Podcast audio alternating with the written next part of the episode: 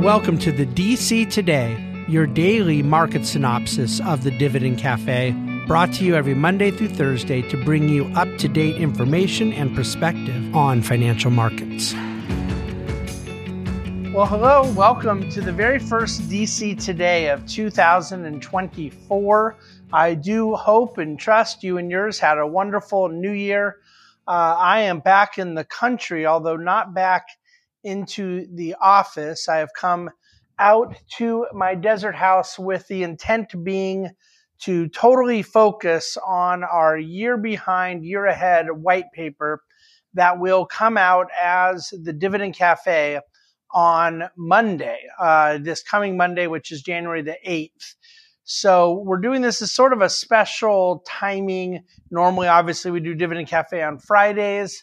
Uh, we need a little bit more time than the shortened holiday week will give us with all of the reading, research, and writing that goes into it, which is what I'm here to do uh, this week.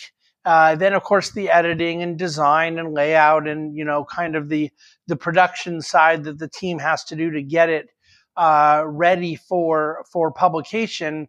Uh, we just decided to make Monday our release date.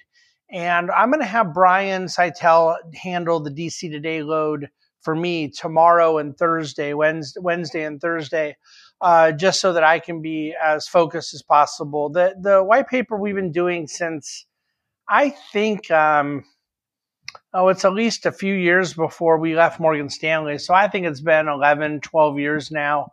And and it's a monumental task and and I want it to be something that's really valuable for for you all. I want it uh, both in the podcast form, the video form, but especially the the written deliverable that we are going to put into a you know a printable PDF format. Um, there's a lot of content to to summarize, a lot of data, a lot of perspective we want to offer, and give people at this turn of a new year some um, coherent contemplation on what last year represented and reflection on what we believe about this year ahead. And so uh, it is a big priority for me. It's something I take very seriously. Uh, appreciate your patience as we get this out. Uh, candidly, a whole lot of firms do a kind of year ahead type of deal or a year uh, re- in review kind of thing, like a month or five, six weeks into the new year. Um, we don't have that kind of bureaucracy or, or delay, uh, but a, a, few days, hopefully, you can understand, particularly coming off of the holidays and travel and, and just all of those different things. So there we are. Um, that's the setup. With all that said, we did do uh, uh, DC today today, and I want to walk through um, a few things for you. The market uh, opened 2024 with a real 2022 kind of vibe, not at all like 2023. Um, the Dow was up, but just a little bit. But then the Nasdaq wasn't just down; it was down quite a bit. Um, 1.63 percent uh, would have been one of its worst days of 2023 had it been uh, in last year's calendar year. Um, S&P was only down 0.57 percent. So it was a weird day um, in terms of how much technology was down, uh, 2.58 percent and then how much the defensive sectors were up. You had healthcare up almost 2%, and then both utilities, energy, as well as consumer staples and real estate were basically all up over 1%. Candidly, I hate saying things when you can't prove it and there's nothing empirical to go off of, but just anecdotally, it looks a lot like rebalancing that most technology things would have been up last year, and a lot of the defensive sectors would have been lower weighted. And so some form of rebalancing would have probably lent to more selling pressure in tech and buying pressure in some of the others. Maybe that isn't the story, but that's what it felt like to me today. Um, when we talk about this market momentum, um, a few little bullets that stuck out to me in my morning reading I uh, cannot believe that 90% of the companies in the S&P 500 are above their 50-day moving average right now. That's an incredible amount of momentum. And I'd point out that uh, 70% of the index is at a 20-day high. So the short-term momentum embedded into the S&P is quite significant. But Uh, momentum is not a factor that we believe holds any predictive value at all. Momentum is backward looking by definition, and momentum uh, lasts as long as it lasts. And then when it doesn't last, it doesn't. And that that's tautologically true. And I think um, the reason we don't put a lot of weight into momentum is some form of predictive or future looking factor. Um, one of the things I'd point out that is surprising, uh, historically rare, is not only do you have 90% of the S&P above its 50-day moving average, you have 90% of the Russell 2000 above its 50 day moving average. So an index that's four times as large, focusing on significantly lower quality companies, just as you would expect in a, in a smaller capitalization of the stock market. And yet 90% above the 50 day moving average. So you've definitely seen a broadening out of where markets have done well in the last eight, nine weeks. Um, what else do we want to point out? Iron ore is at its highest price in over a year and a half. So, uh, for all the talk about a China slowdown, you have certain commodity indicators not cooperating with that narrative. Uh, today, the 10 year bond yield was up eight basis points, closing at 3.94%. Um, I already talked about the high, top sectors of the day. On that story of bond yields, you know, one of the big stories that closed out the year with risk assets rallying so much was the massive rally in bonds and the drop of bond yields. Um, and, and again, the 10 year US Treasury going from 5% to below 4%. But this was a global phenomenon. You had Germany drop from a 3% 10 year to a 2% yield. You had the UK go from 4.5% to 3.5%. So as a percentage of rally in bond prices, a percentage of yield decrease, the, the US actually was one of the lower ones compared to some other developed countries. Okay, in the news today, uh, first of all, yesterday we had this tragic story of a pretty significant earthquake in Japan, I believe a 7.6 magnitude uh, that then has led, it was coastal, so it's led to follow ups of, of big waves and typhoons and this kind of stuff. So um, the, that that appears to be one of the larger stories globally, and of course is more weather related, but a natural disaster at that. Um, today, the um, president of Harvard University, Claudine Gay, did end up resigning. It had been kind of a, a soap opera over the last month since that just disastrous congressional testimony, and then just story after story after story of plagiarism allegations ever since and uh, it for a little while it looked like she may survive it, but it, the the magnitude of the the story just got completely out of hand for her, and she did end up resigning today. So. Um, I, I, you know, think that we're to try to cover little stories like this now and then in DC today because it, the normal news cycle is probably going to have some electoral story in the campaign as we now get to be a few weeks away from the early primaries um, almost every day. And I have no intention of talking about the election every single day of 2024, but that's mostly for my own spiritual sanity. Okay, uh, public policy. A few moderate senators, Kyrsten Sinema in Arizona, is taking the lead here. They're still going to work on some sort of compromise border immigration bill that they believe could get some uh, enough support in the House and Senate to get done. And if that does get done, that increases the likelihood of a Ukraine funding bill. Apart from some border bill, I don't see the Ukraine deal happening. So there, there's a lot moving on that. But as we talked about a few weeks ago, this was never going to get done before the end of the year. And now we're through the holidays and we'll see where this conversation goes. That was interesting. The Biden campaign released plans not policy plans per se. It's not an agenda in the 2024 calendar year, but part of their campaign shtick in 24 will be to announce that they want in a second term a 25% minimum tax on billionaires and a, a, five times increase in the tax on stock buybacks.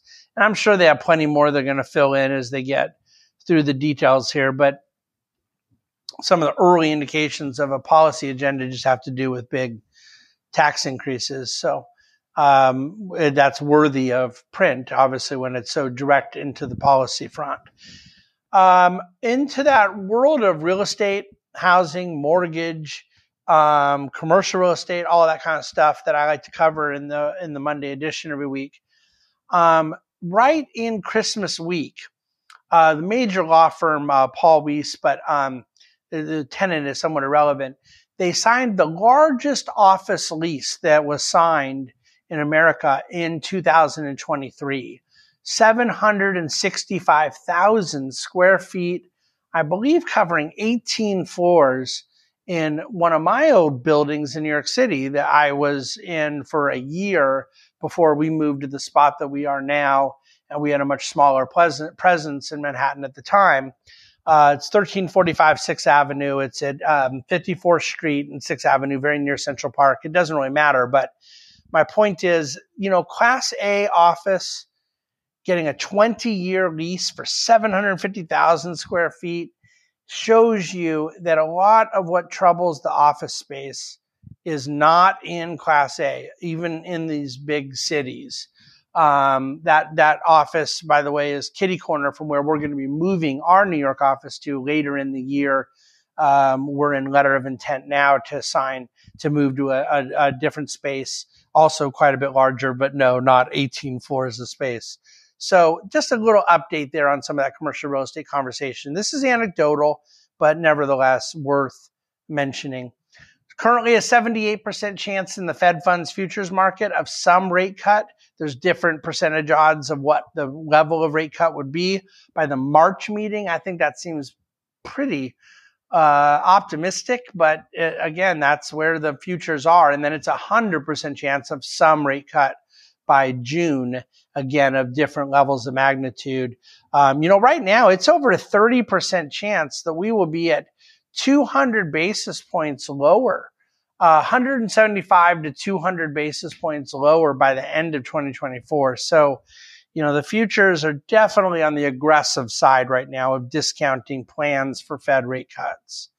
Um, on the energy side, I thought it was funny this morning as I was working out, I saw on CNBC oil rallying uh, uh, uh, with turmoil in the in the Middle East, and Iran had put a, a ship in the Red Sea, and a large global shipping company pulled their ships out, said we're not going in there until you know things settle down, and and so then I saw that oil was up like one percent, which you know for those of you follow oil prices, one percent is like flat. I mean, it goes up and down 1% just, you know, almost by accident every, every hour. I mean, it's just not a big deal. So it didn't seem to me that the headline on the TV um, in my fitness center matched the reality of what was happening. And then by the end of the day, oil actually closed down one and a half percent, but still with the headline of big tensions in the Red Sea. So look, it is true. Iran has a warship in the Red Sea, and no one really knows why. Uh, yet oil prices are basically saying they don't believe this is anything escalatory. Um, I want to hold fire on the, uh, no pun intended, on anything I want to talk about regarding 2023 that was and 2024 that will be. But just real quick mention um, the midstream energy sector closed anywhere between 15 and 20 percent, depending on the specifics of how you get it. And MLPs alone were up over 25% in 2023. And that's with oil prices down 10% on the year. But the reason I bring it up is that MLPs is isolated. So you have the whole midstream world. There's Canadian, you have corporations, which is a big portion of the industry now. But then those master limited partnerships that are publicly traded but set up for tax structure as partnerships uh, that used to be the vast majority of the pipeline space. Um, they were up 25% for the third year in a row. That's never happened in history. Um, okay. There is a long Ask David answer in the dctoday.com uh, where someone had asked whether or not I thought, um, you know, what yield on the 10 year would make it an attractive place to enter. What's the right clearing number uh, you know, that just makes sense when you factor in all the things that one would think about in buying a longer dated bond. And I had to give a longer answer, and I'm not going to go through it here now in the podcast and video. Um, but if, if you're interested, I think it's an important subject. I'd go to the dctoday.com and read today's Ask David. Um, okay, that's all we got. I'm looking forward to being back with you. I love doing the DC today at the beginning of every week. I need to be fully focused here on the white paper. You'll see me next Monday in the Dividend Cafe uh, with the year behind and year ahead and all that goes into that. In the meantime, Brian will obviously have some wonderful information for you and market synopsis over the next couple of days. So, Happy New Year. Welcome back to the DC today and reach out with any questions anytime. Take care. The Bahnsen Group is a group of investment professionals registered with Hightower Securities LLC, member FINRA and SIPC, and with Hightower Advisors LLC, a registered investment advisor with the SEC. Securities are offered through Hightower Securities LLC. Advisory services are offered through Hightower Advisors LLC. This is not an offer to buy or sell securities. No investment process is free risk. There is no guarantee that the investment process or investment opportunities referenced herein will be profitable. Past performance is not indicative of current or future performance and is not a guarantee. The investment opportunities referenced herein may not be suitable for all investors. All data and information referenced herein are from sources believed to be reliable any opinions, news, research, analyses, prices, or other information contained in this research is provided as general market commentary and does not constitute investment advice. The Bahnsen Group and Hightower shall not in any way be liable for claims and make no expressed or implied representations or warranties as to the accuracy or completeness of the data and other information, or for statements or errors contained in or omissions from the obtained data and information referenced herein. The data and information are provided as of the date referenced. Such data and information are subject to change without notice. This document was created for informational purposes only. The opinions expressed are solely those of the Bahnsen Group and do not represent those of Hightower Advisors LLC or any of its affiliates. Hightower Advisors do not provide tax or legal advice. This material was not intended or written to be used or presented to any entity as tax advice or tax information. Tax laws vary based on the client's individual circumstances and can change at any time without notice. Clients are urged to consult their tax or legal advisor for any related questions.